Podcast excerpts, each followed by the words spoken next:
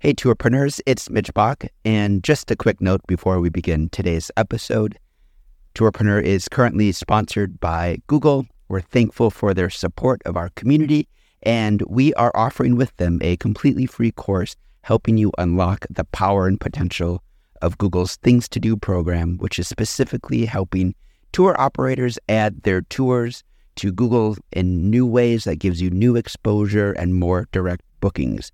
To learn more, go to tourpreneur.com slash Google. And as always, show notes, more resources, links to our newsletter, our business coaching community, and so much more are available on tourpreneur.com. Now to the episode.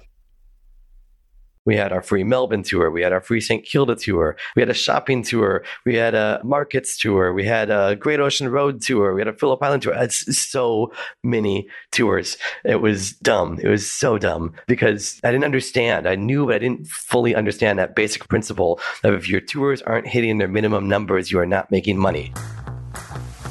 Welcome to the Tourpreneur Podcast. Travel industry veteran Shane Whaley will take you on a journey with fellow tourpreneurs, sharing their tips, ideas, insights, and success stories to inspire you to make your tour business the best it can be. And now, please welcome your host, Shane. Hello and welcome to Tourpreneur episode 25. This is the podcast where we flatten the learning curve to help you grow your business and delight your customers. Today we're talking with John O'Sullivan from the company Walks 101 down in Australia. And it's fascinating because I've always been uh, curious about the free tour model and I've never really understood how it worked. John does run free tours down in Melbourne, and we're going to find out a little bit more about how that all works. And John was sharing that with us that during his travels in Europe, he's originally from Minnesota, by the way. Uh, during his travels in Europe, he was impressed and inspired by the plethora of free walking tour companies operating in many major cities. And when he arrived in Australia, he wanted to bring that free tour concept with him. And early in 2017, Walks 101 was born. He's a very passionate entrepreneur. We had a great chat about marketing, um, the business model behind free walking tours, managing tour guides, uh, the OTA landscape, the digital landscape. Uh, we run the lot. Um, I hope uh, you enjoy this show today because I got a lot out of it and I definitely understand that free walk tour model a lot more. All the show notes for today's episode you can find at tourpreneur.com forward slash 25. Welcome to Tourpreneur John O'Sullivan. How are you? I'm doing well. Thank you. Thank you very much for coming on the show. And I really appreciate you staying up late at night because you are in Australia. I'm up here in the state of Vermont. Uh, it's nine o'clock for me in the morning, 11 o'clock in the evening for you. So, uh, this is nothing. This is fine. Yeah, great. So you are the director of a tour company called Walks 101. And I was very interested to get to know a little bit about your business and certainly your journey because you are a Minnesota boy now living in Australia via via my home country, the Principality of Wales, and, and, various others. So I'm really curious to dig into your journey here. Before we do that, though, could you share a bit more about Walks 101 and what you guys do? So Walks 101 is a business that I started back uh, about two and a half years ago now, and we welcome tens of thousands of people a year through our tours uh, in Melbourne. And the, the, main way that we do that is with free walking tours. It's a concept that I, I got to know pretty well when I was in Europe. I used to work for the company that originated the concept called Sandemans. But when I came down here, I was surprised to see this hadn't really developed in Australia and New Zealand as much as I would have expected. And so that's what we do. We run a free Melbourne walking tour in English and in Spanish and those tours run on a pay what you think it's worth basis. And we also have some more traditional tours that run uh, like a hidden laneway bar tour and an eco adventure. Sure. So, how does that work exactly? Because I've seen the Sandemans tours in Berlin, for instance, because I spent a lot of time in Berlin. I'm never quite sure how that business model works. Could you talk us through that? Yeah, it's a really interesting one because it started uh, 2005, I believe, is when Chris Sandeman started it. Let, you'll have to talk to those guys about that because I'm not sure exactly. Yeah. Uh, the concept is pretty pretty straightforward. Uh, you come on a tour, if you like it, you can give whatever you think the tour has been valued, but that's completely up to you what that is. If you don't like the tour, you're not obliged to give anything at all. And if you really like the tour, maybe you'll give a little bit more. Something that I see at least in Melbourne, but also all over the world is that walking tours can be just damn expensive. In Melbourne, I actually did a little calculation.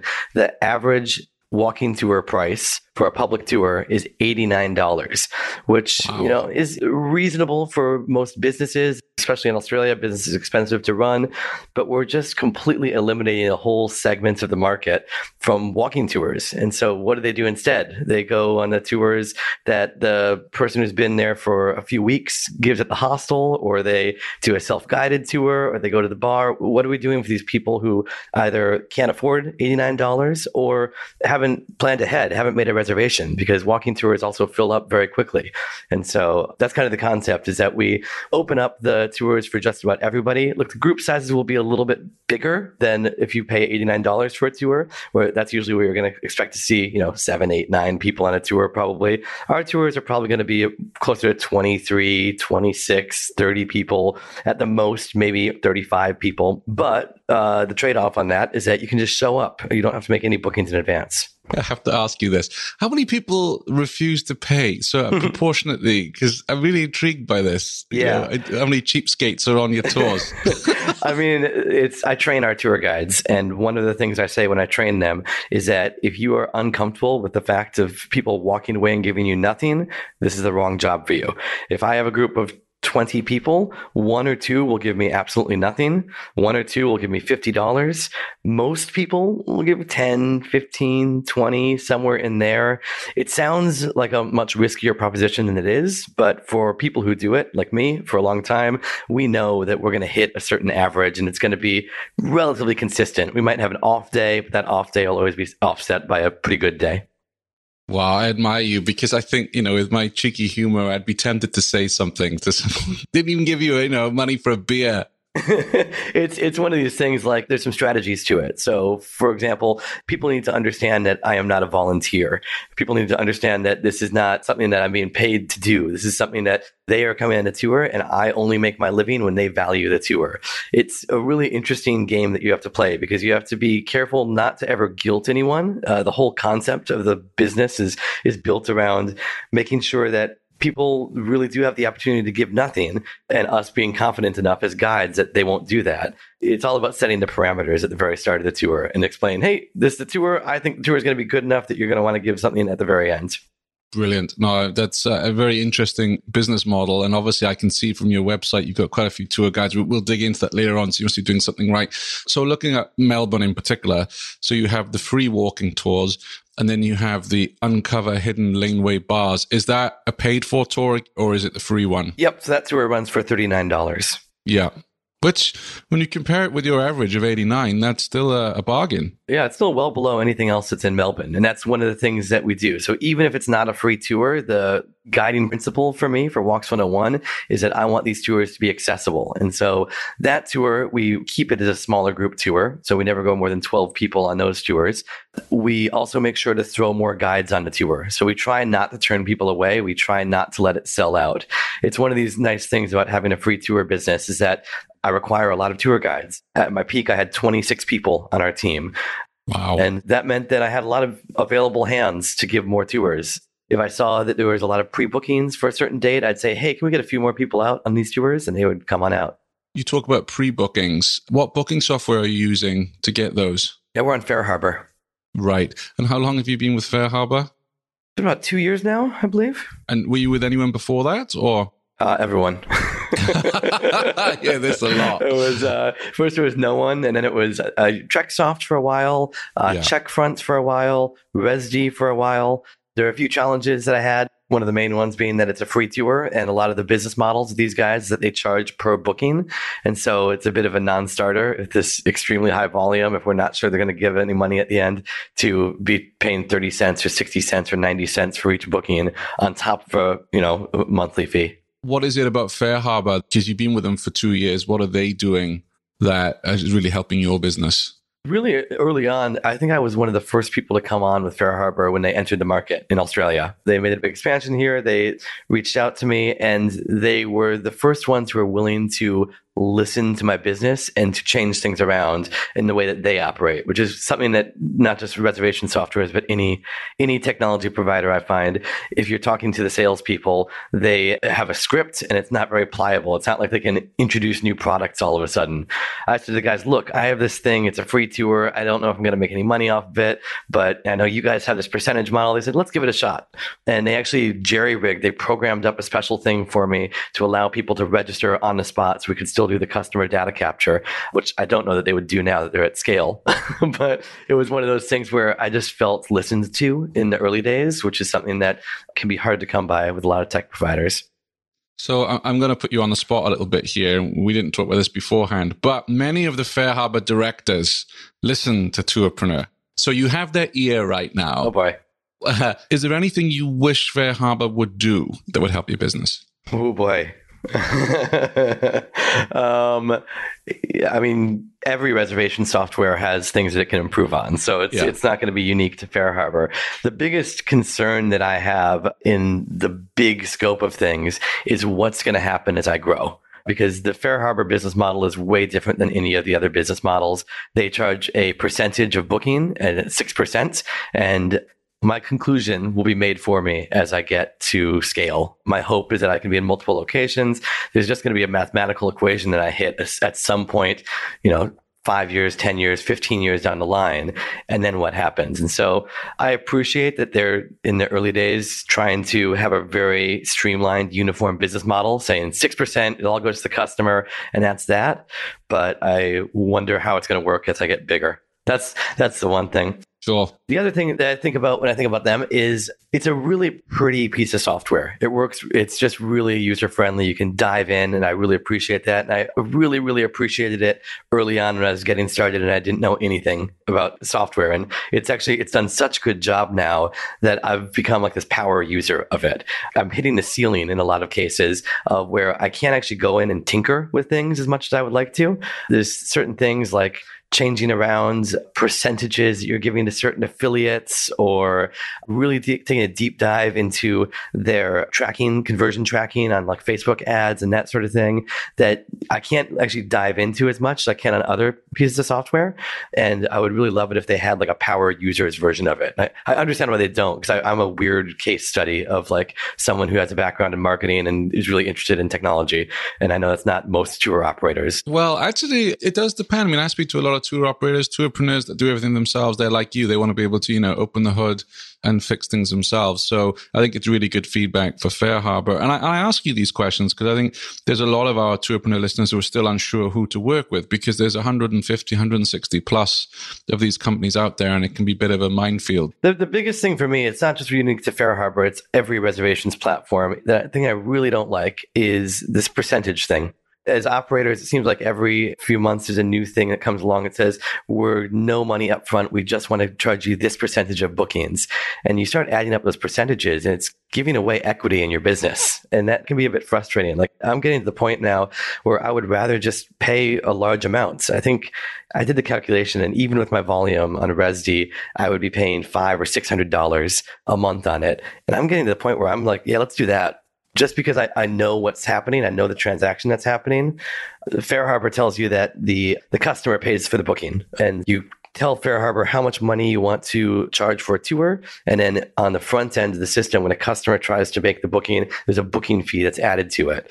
And FareHarbor's contention is that that's not money that you ever spend. Your business is sound and everything's good, but I think my pushback on that is well.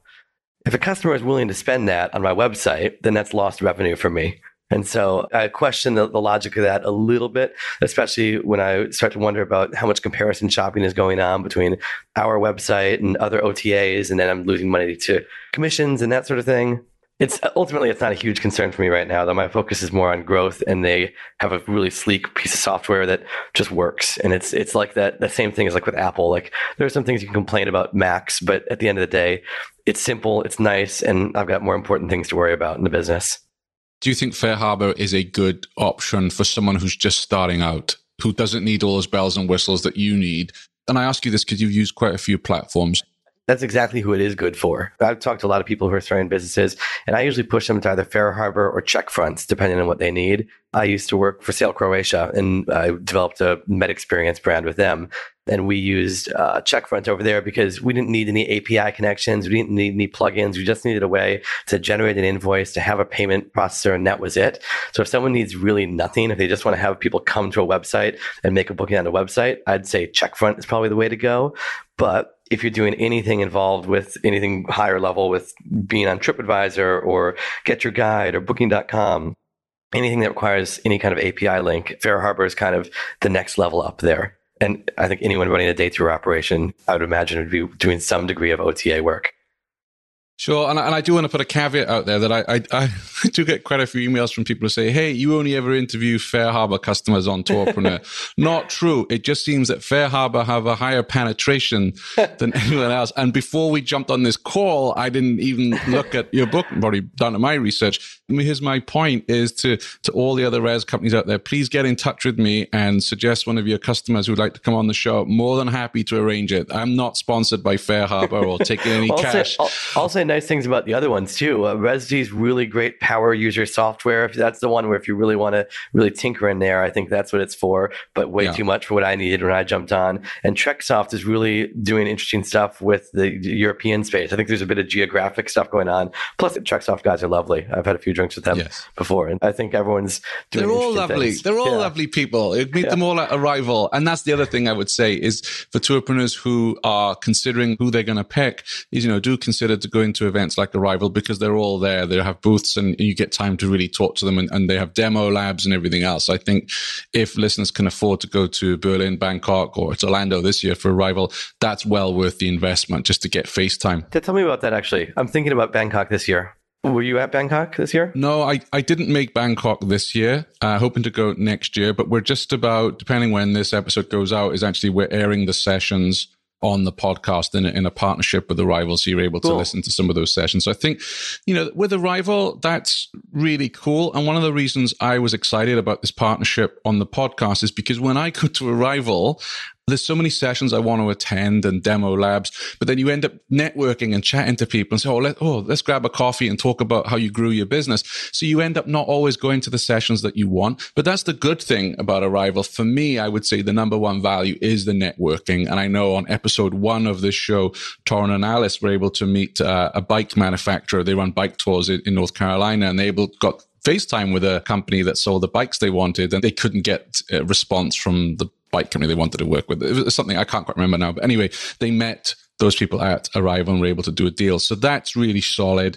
And then all the learning you get because again, caveat, caveat, Arrival aren't giving me money to say this. I know I, I promote them a lot, but they also, and this is quite unique for conferences, they share many of the videos from the sessions as well. So even if you miss that session, that discussion with the head of Klook or whatever, you can watch it at home, pour yourself a cup of tea and watch the video there. For me, the networking is second to none in the tours and activities industry at Arrival. Yeah. Does it matter which one you go to, Berlin or Miami or Bangkok? I mean, ooh, tough question because I've been to Berlin, I've, I've been to the United States once. I would say probably start off with the region that you're operational in, just in case, like you said earlier on, there are local differences and, and maybe what's happening in Australia is different from what may be happening in the US or Europe. So, uh, but they're all great. And, and really, you know, it, it depends on, no, actually, you might be like, no, I want to network with the American market because they may do certain things better in terms of marketing or be more advanced. But yeah, I mean, maybe go to the Bangkok one, and if you enjoy it, so well, actually next year I'll, I'll go to the US or Yeah. Okay. or to Berlin. Thanks. Yeah, check in the post, right, Bruce?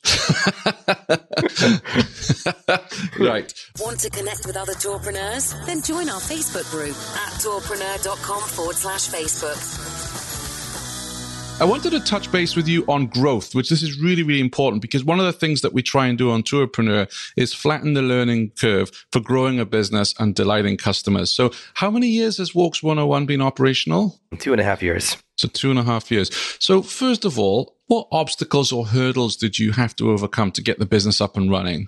You know, I came off of a pretty difficult experience when I was coming over to Australia. I got down here because my, my, I'm married to an Aussie and we were living in London prior to this. And whilst in London, I had left multi-day tour company and I had this idea of starting my own multi-day tour company in the USA doing RV road trips. And so I spent two years of my life with this business called Turtle Rabbit Travel and led four departures on this. It was really fun, but just in the background, I was doing free walking tours to make some extra money it was never meant to be anything more than that.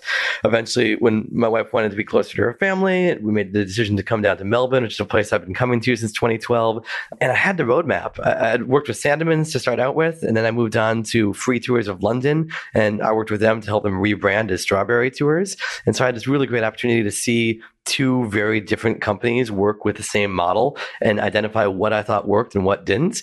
But all the things that I thought could be improved upon I couldn't really work on until right now, this moment, two and a half years in. Because in the very early days, when you're just getting the word out there, it's just a matter of, you know, hitting the streets, standing on a street corner with a big umbrella every single day and giving the tours. And, and I've been a tour guide for 10 years now. And so I know how to give a tour. I know the introduction. I know how to welcome people. I know how to get the group feeling excited about what they're going to do. I know how to end a free tour with a big story to make people really think and reflect on their time it's fun, but it's not like stuff I'm running into now, which is more of a challenge. So now that I'm two and a half years in, I'm in this place where it's like, oh, what does it mean to have to hire somebody and have an operations manager? And it's not me anymore. Now i'm someone who's a step away from it. And how do i give someone support in a way that helps them? Or what does it mean to have to get a public liability insurance policy that is what the city needs for us to operate? These are the, the challenges i have now but it hasn't been easy. It's just been predictable. I knew what needed to be done. It was just a matter of doing it if we could get in a time machine and go back two and a half years ago, what do you think you would do differently based on what you've experienced in the last two and a half years? Yeah, maybe I got ahead of myself. I can tell you a lot. um, I think, like a lot of people who are tourpreneurs, I get very excited by product, by the idea of developing a new product. If you were to come over here about a year and a half ago, you would see me running no less than 14 different tours of Melbourne. Wow. We had our free Melbourne tour, we had our free St. Kilda tour. I'm an American, and so I thought it'd be really fun to do an American food tour of Melbourne. So we had the United States of Food. I developed a tour called Bites and Sights, where we went up to the top of Eureka Tower, the tallest tower, and had dumplings and beers and stuff. We had a shopping tour. We had a markets tour. We had a Great Ocean Road tour. We had a Phillip Island tour. It's so many tours. It was dumb. It was so dumb because I didn't understand. I knew, but I didn't fully understand that basic principle of if your tours aren't hitting their minimum numbers, you are not making money. And so even if you have lots and lots of customers coming through in a January, for example, it's all built on a house of cards. It's all going to crumble. And so what happened is that things were sustaining over the summertime because I had enough successful tours that the losses were being subsidized by the successful tours.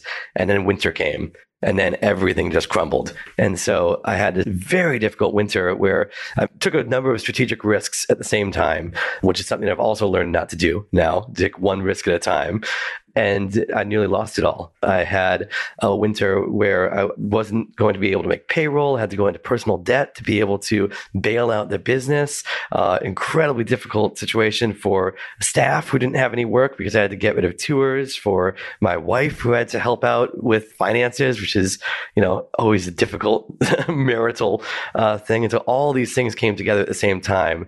And if I could go back and give myself a lesson, it would be just stay focused just be on the ball with the one thing that's working and focus on that. Don't waste your time on the stuff that's not working. Yeah, and you know, I, I hear this a lot from other tourpreneurs who also set out with, you know, lots of different tours.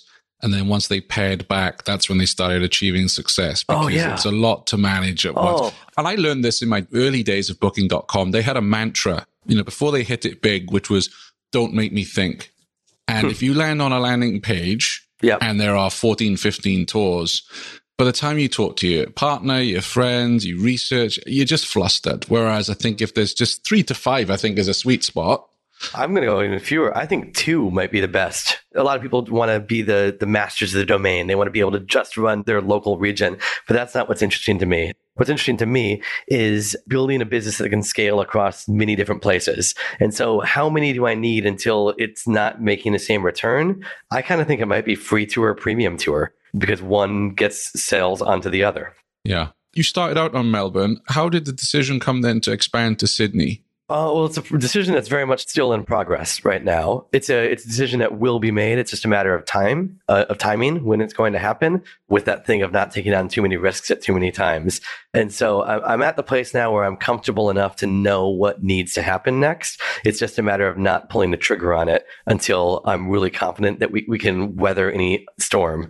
Because this is one of the lessons I learned before is making sure that I have three or four fail safes just in case something doesn't work out. And so I would really like to be there by this summer because the thing that gets me really excited is the idea of having a scalable process by which we can expand to many places at once. And so Sydney is exciting for me because it lets me test out a theory that I have, which is that I can develop a program by which we can launch off there and then have like a camp when I was working for MedXperience in Sail Croatia, I saw this uh, competitor of ours called the Yacht Week, uh, which is a fascinating business.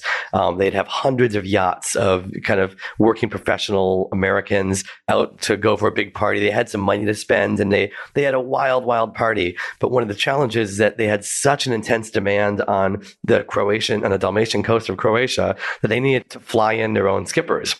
Wow. Flying in your own skippers is very expensive. So they had this idea of just having their own skipper school. And so they, they created their own skippers. They said, come with us and pay us money to go to our training academy. And then in exchange, you're going to work for us for very cheap.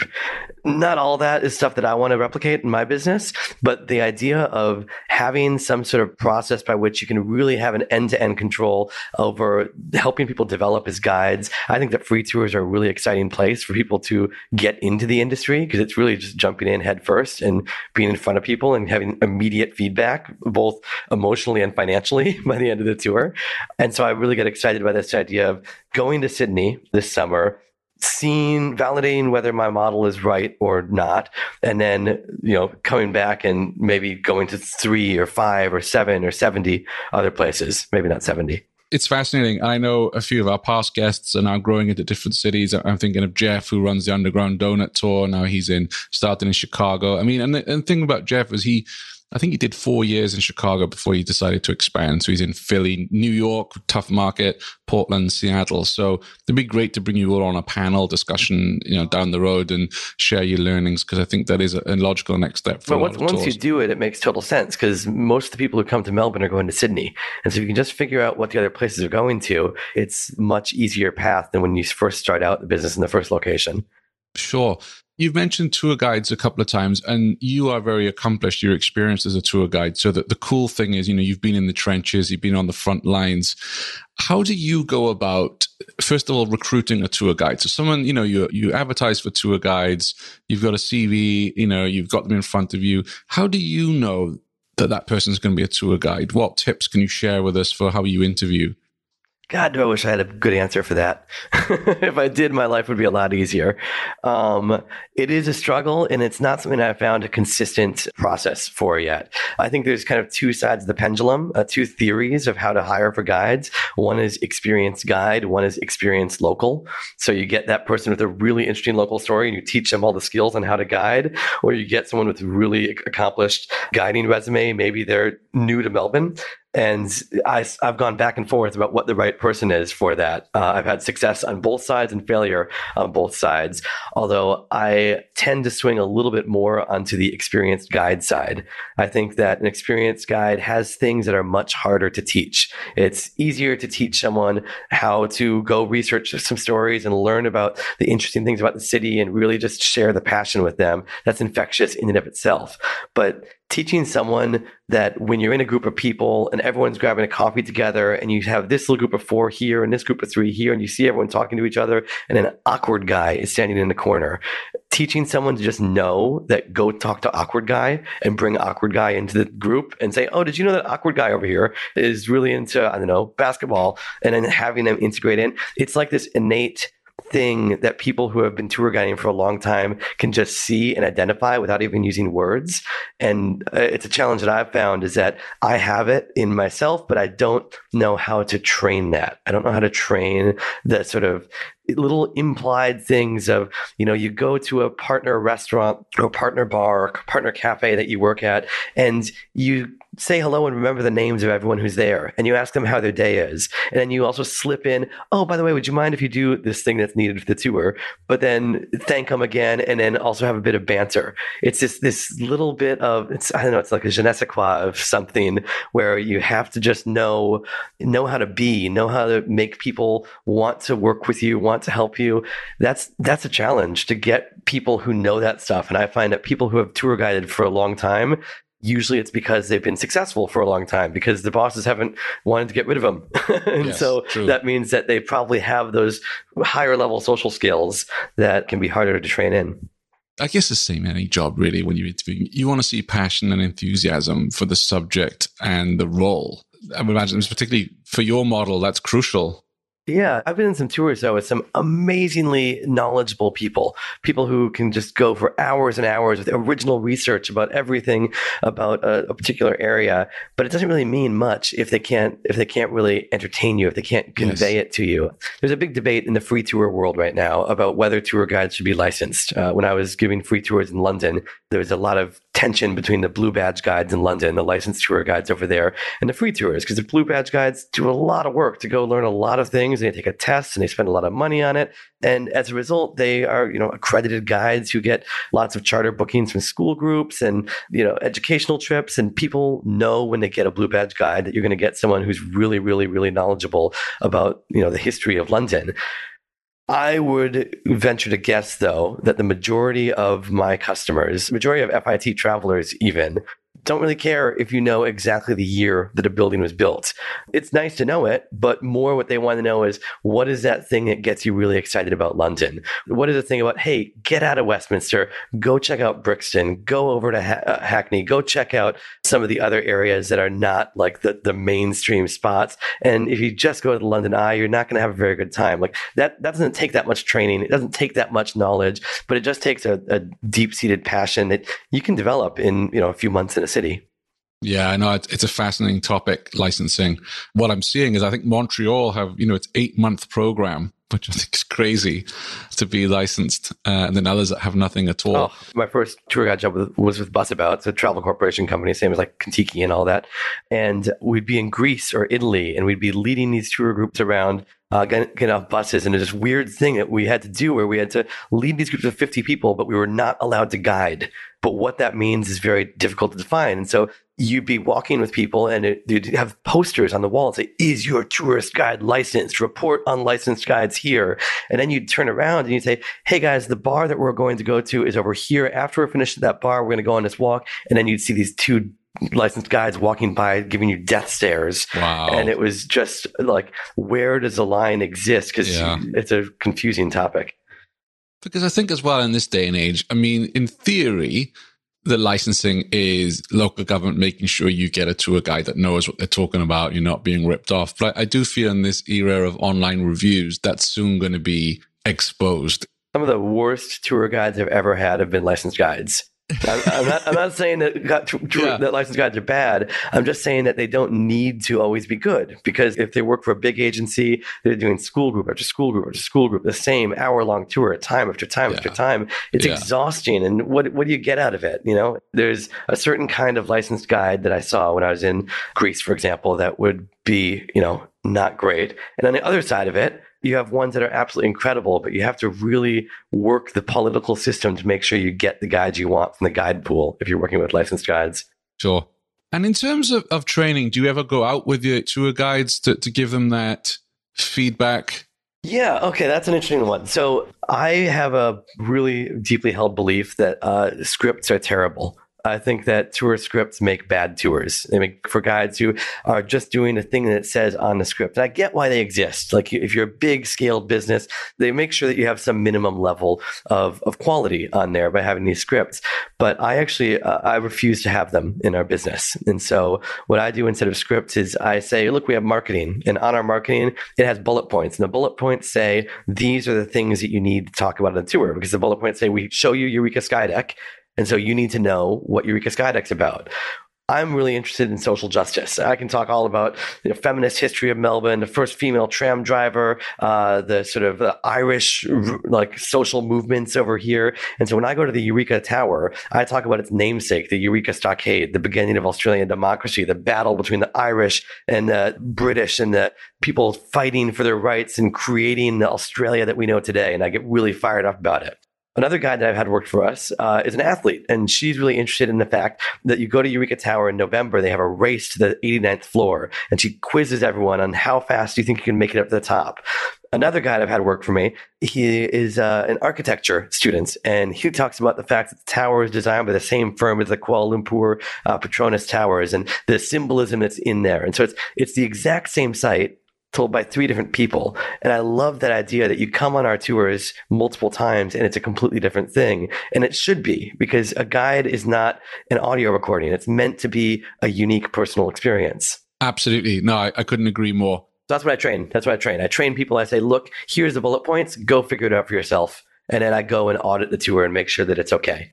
With your experience, let's say, for instance, you've gone out to audit and evaluate a tour and the tour person has the passion, but they're not living up to your standards. How do you have that conversation? And I ask you this because I know there's a lot of tourpreneurs out there that struggle to deliver that, let's call it constructive criticism. You know, what would your guidance be around that? I've never been shy about that. Giving constructive criticism, I I hope that I'm constructive about it. I, I, when I go on a tour, I take out my notebook and I fill out about seven pages of notes, and I start at the end of the tour. I say I'm going to be incredibly pedantic about this. I'm going to say every little thing that I think maybe you might want to think about other ways to do it.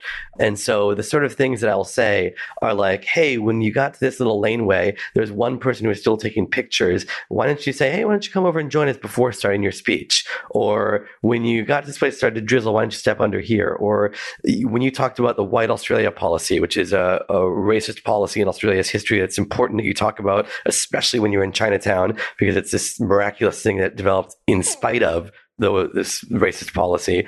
When you talk about that, you need to understand and be sensitive to the people who are around you and be careful about the words you use to describe Australians who are not white, for example.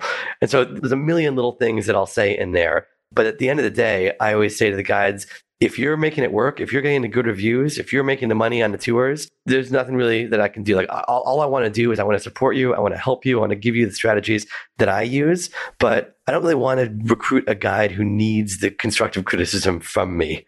I want to get someone who will get interested in what I'm saying, but then also challenge me on it and go on my tour and tell me, oh, here's things that I would do differently about it. And I, I've learned from that just as much. Yeah, sure. And I think it's always good when a, an employee comes to you asking for feedback because they want to improve. Yeah. And I think then that that's the mark of a really good employee as well because they're like, yeah, I want to get better at this. You've got X amount of years of, of experience. The, the challenge is that it just takes too much time though. By the time you finish from the very beginning to the very end, it's three and a half hours of your day and it's, it's an inconvenient time.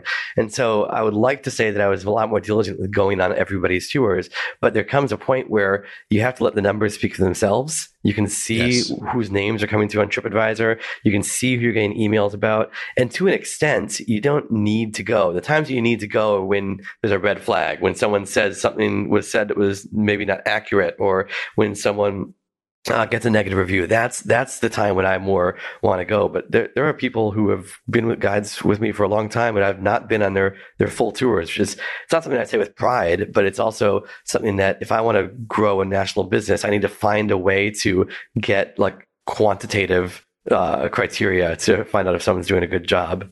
Did you know every weekday Shane curates the most interesting news articles in tours and activities and sends them out in a snappy daily digest? Grab your copy of the Tourpreneur Daily Briefing at www.tourpreneur.com. Let's switch tracks a little bit and talk about marketing and growth. So you mentioned earlier on when you started up, you hit the streets and, and I, I, guess you pitched and canvassed on the streets. What else did you do to get the word out about Walks 101? One of the best things I could have done is start in Melbourne. Um, this city is incredibly welcoming and hospitable to tourist economy, the visitor economy. One of the first things I did is I went to the tourist information center and I walked around like some kind of idiot and like looked at all the brochures and I like went to all the people who work there. I'm like, can you tell me how to start a tour business? I just I didn't nice. know anything. And then I had this amazing guy. His name was Bennett, uh, and I'm going to email him so hopefully he can hear this because he sat me down and he said, "Look, you want to start a tour business? That's great. Here's what you have to do. You have to register for the local tourism body here. You need to get insurance. You need to prove that you have it. You send us a brochure, and boom, your brochure is in the info center. And wow. so that was the first thing that got the ball rolling on it. The other thing that I did is I called a mate of mine, Angus, who had worked with me in London for a while, and he helped me write the tour. And so two of us kind of workshopped it for a few weeks. We walked the routes, we talked about it, and just doing the tour in and of itself was helpful. And then we just tried to stop at every single accommodation, every single travel desk, every place that was even tangentially related to travel. We tried to stop by. And then it's a matter of showing up on that first day. We had a blue umbrella, and I was too poor to actually get umbrellas with our branding on it. So I had, I'm not crafty at all, but I had my wife draw a stencil for me with the, the sort of crappy logo that we had at the very start. And we spray painted an umbrella. Nice. And it kind of stuck together at first. We learned that we couldn't fold it down within 24 hours of, of spray painting it, but it's just standing on corners. And the first day that we had a tour, two people showed up and I was ecstatic about it. I was so excited that like I couldn't believe I slapped a poster up somewhere at some accommodation and people just showed up and it, I couldn't believe that that had happened. And the next day, four people showed up and I was even more excited. And the next day, no people showed up. and and that was my life for the first few weeks. But I also learned another valuable lesson, which is if you're going to start, start in the middle of high season. Don't start in the winter. Don't do this ramp up thing. Start in the middle. Drink from the fire hose. Because one of the things I, I did is by starting in the middle of the season, I made sure that even if I wasn't doing great, like there's so much demand, especially in Melbourne in January around the Australian Open, and you've got Christmas period has just happened. You've got school holidays, and all people come down for the Grand Prix in a few months. There's so much happening here that by starting in the high season, I couldn't really screw it up. And then by the time my marketing needed to work, I'd had a few months experience and could kind of refine it a little bit more. And I love that, you know, hearing uh, about the offline activities, like going into the tourist information office, asking for help. And I think that's the big takeaway here is not to be scared to ask. You know, they're there, you know, they want to generate more tourism and more visitors. And more people happy with a, an experience in the city. So they, they, they, on the whole, are very helpful. Oh so man, so so helpful. Yeah. I mean, and there's no way that you can just sit on a computer and have a website and think that's going to do anything, especially in the early days. Like it doesn't mean anything until you get the partnerships with the the OTAs and the you know work on some SEO and get blogs going and all that stuff. But in the early days, it's going to take months and months and months for that to happen. And so the only way that you can outplay TripAdvisor is by doing things that they can't. They can't physically walk into a hotel and sit and talk to the concierge. I can. What tips would you have for tourpreneurs out there that might be a bit nervous about approaching a, a concierge? Get over it. I mean, it's, you make it sound easy. I mean, it's, you you have to. That's, that's the only way. Like the the only way to to start, unless you unless you're starting a business and you have some sort of partnership set up. Like say you work at a backpacker hostel already, and the hostel says they're going to send you people. Unless you have something like that. But even if you have that, that's going to go away eventually. There'll be something that, that the hostel will shut down. There'll be a flood. There'll be, I don't know what. I think that the biggest thing I've learned about business is that it's being uncomfortable. Like it is uncomfortable. It is really awkward. It is like that thing of like, I don't know if this is going to work or not, but embracing that discomfort and just saying, this is the job, like it will never not be that. And so the things that I'm doing now have changed. Now the things I'm uncomfortable about are employments and fair work, uh, which is a whole thing, set of laws down here in Australia, and how to work with other businesses that are competitive but also can collaborate, and all these things. I feel completely out of my. Uh, just this today, I was I finished this forty-one page submission to the Victorian Tourism Awards, which I don't know what the hell I'm doing on here, doing uh, OH&S reviews and risk management matrices and all these things, and I'm just completely faking it. I've got no idea what I'm doing but Ira Glass, uh, who we were talking about before the interview from This American Life, has this amazing interview, which I would tell anyone who wants to do anything, not just in business, but like if you want to be an actor, if you want to be a writer, if you want to go to university, anything in the world, watch this four part series that he does where he says like part of doing something is that you have to be bad at it for a really, really, really long time. And that's just part of it. And it's way longer than you think. So he talks about he was bad at public radio. He's, a, he's a, one of my favorite radio hosts. He was bad at public radio for like eight years. And he played a clip from eight years in, far past when he should have been good. And he wasn't yet. And like, I think one of the best things that I've done is just learn to embrace that. That's really solid advice. And, and we'll dig that link out and add it on the show notes because I think that's so important. And I asked that question about concierge and you kind of laugh and say, get comfortable with it because a lot of tourpreneurs that I meet, they're passionate about their topic or their subject, but you know, they didn't go to business school. They never had a business before. And many tourpreneurs, you know, we find it quite difficult and it's out of our comfort zone to walk into a hotel and speak to a concierge. And I always say that the more of those you do, the better. As you were just saying, it's all about experience. But just know in your mind what value you're giving. If you're sharing your tour experience with a concierge and then they're able to share that with a guest, you know, the value that the concierge is then giving with the hotel guest everyone's a winner if your tour is good. It's not like you're going in and saying, hey, you know, give me X amount of thousands for this, you know, sponsorship. The actual advice I would have is uh, don't be afraid to kind of apologize for feeling really stupid.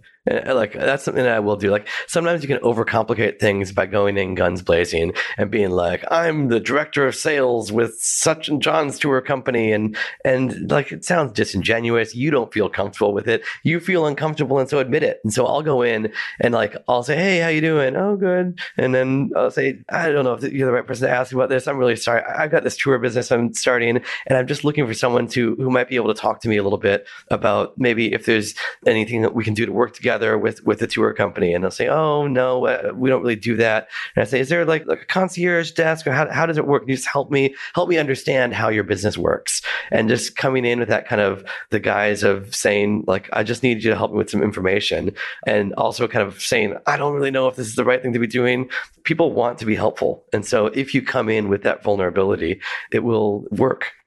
Yeah, and I think what I might do in the future, I'm, I'm looking at right now a, a how-to series on Tourpreneur, and this might be something that we'll look at. Um, trying to do some educational pieces about different aspects of running a tour business because what may work for you in Melbourne might be very different dealing with concierges in New York City, for instance.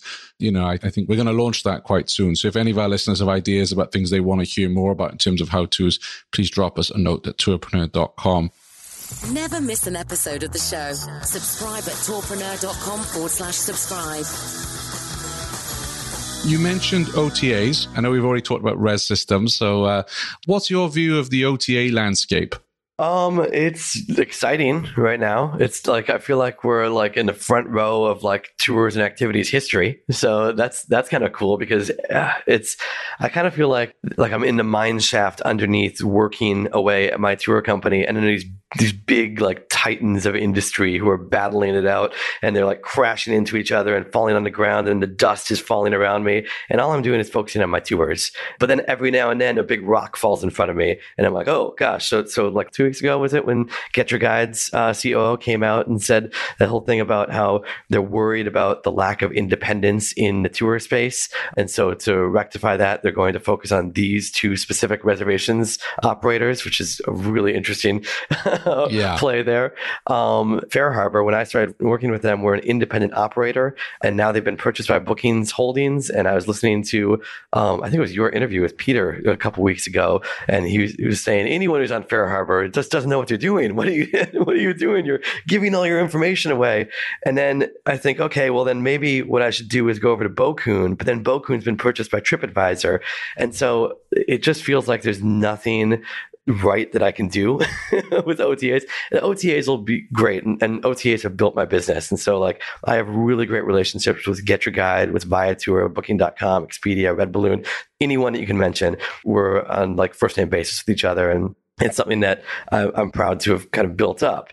But at the same time, I worry about like all these these things that are happening in the industry. So uh, all these conversations that are happening about money and investments and changes, and the operators like uh, myself are just sitting back here and just saying, "What what do you want us to do now?" Because we just want to focus on our tours.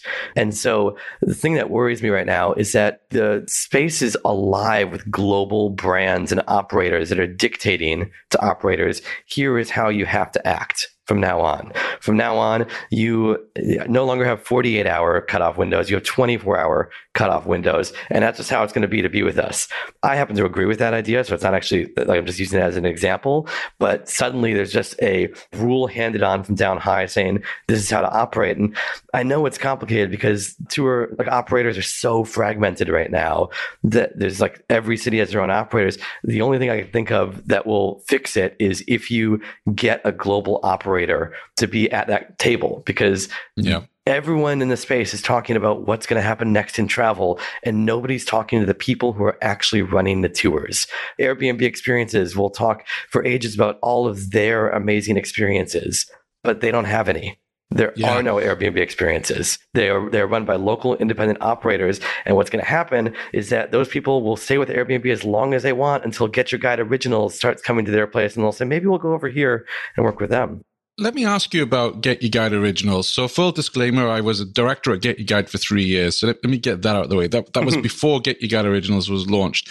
Because with Tao's warning, I called over a dozen tourpreneurs that are using FareHarbor And I said, Are you worried about this warning from, are you going to take heed of the warning from Tao? And they were all like, really not bothered who owns my system. I just want to work with an, an easy, seamless provider who's going to, you know, help my business. And that was what I got from, bearing in mind, smaller to medium sized operators. Maybe if I'd spoke to the big guys, it would be different.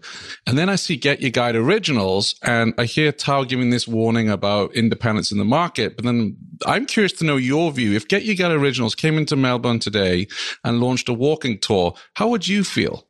God, it's hard. I would want to work with them because if I wasn't doing Get Your Guide originals, then my competitor will be. But at the same time, that seems like a terrible decision for me uh, because if they come in and say, let's develop a tour together, we have a great budding relationship, and then there's some sort of conflict in the future, what happens then? I don't know enough about Get Your Guide Originals. They're not even here, but just to zoom out and talk not about them specifically, but just the general concept of an OTA offering a branded tour this is a real worry because everyone's doing this right now. They're saying you can go on brand X, Y, or Z's tours, but they are never brand X, Y, or Z's tours. They are always being uh, operated by a local operator who's not being compensated for that fairly. They are being compensated for it for that by an individual ticket basis. But anyone who's a tour operator knows you need to hit your minimum numbers. And the, the negotiation, the exchange between tour operators and OTAs for decades has been look, we're going to run these tours. We're going to give them to travel agents for a lesser amount. You guys are going to keep your commission. We can fight and negotiate and debate uh, uh, about how much that lesser amount is going to be.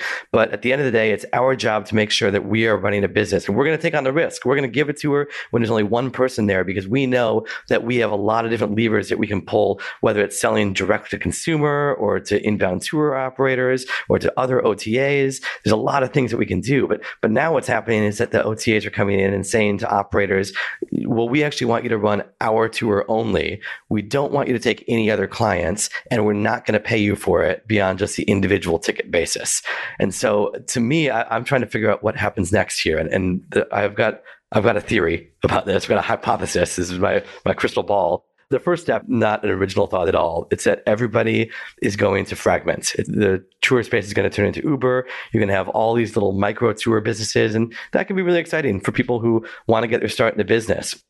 I have yet to see a global brand create a sustainable tour business for an operator though uh, yeah. it, it, i don't see that as happening and so everyone says it's going the market's going to get fragmented. The question is what happens next. In in my opinion, the next thing that's going to happen is that some enterprising VC or one of the big travel brands or somebody is going to come around and realize if we just purchase a few of those branded tour operators from that brand, a few of those uh, operations from that brand, and they cobble them all together, they're going to have a global travel brand and they're going to own the operations And that, that's interesting and exciting to me because it makes me think that, might be the path to finally have someone who's actually involved in the risk management of running tours in the hiring and training process. Because in all the investment that's going in right now to the tour space none of it is going to actually improving the customer on the ground experience there's a lot of stuff going on that is great work that you know all these guys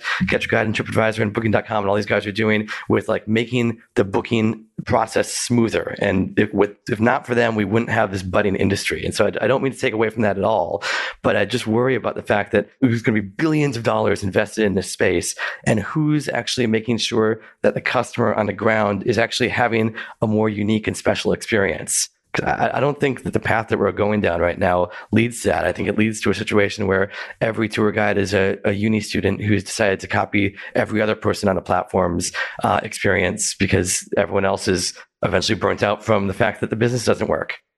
Yeah, I mean, we could go a full three hours on this. Yeah.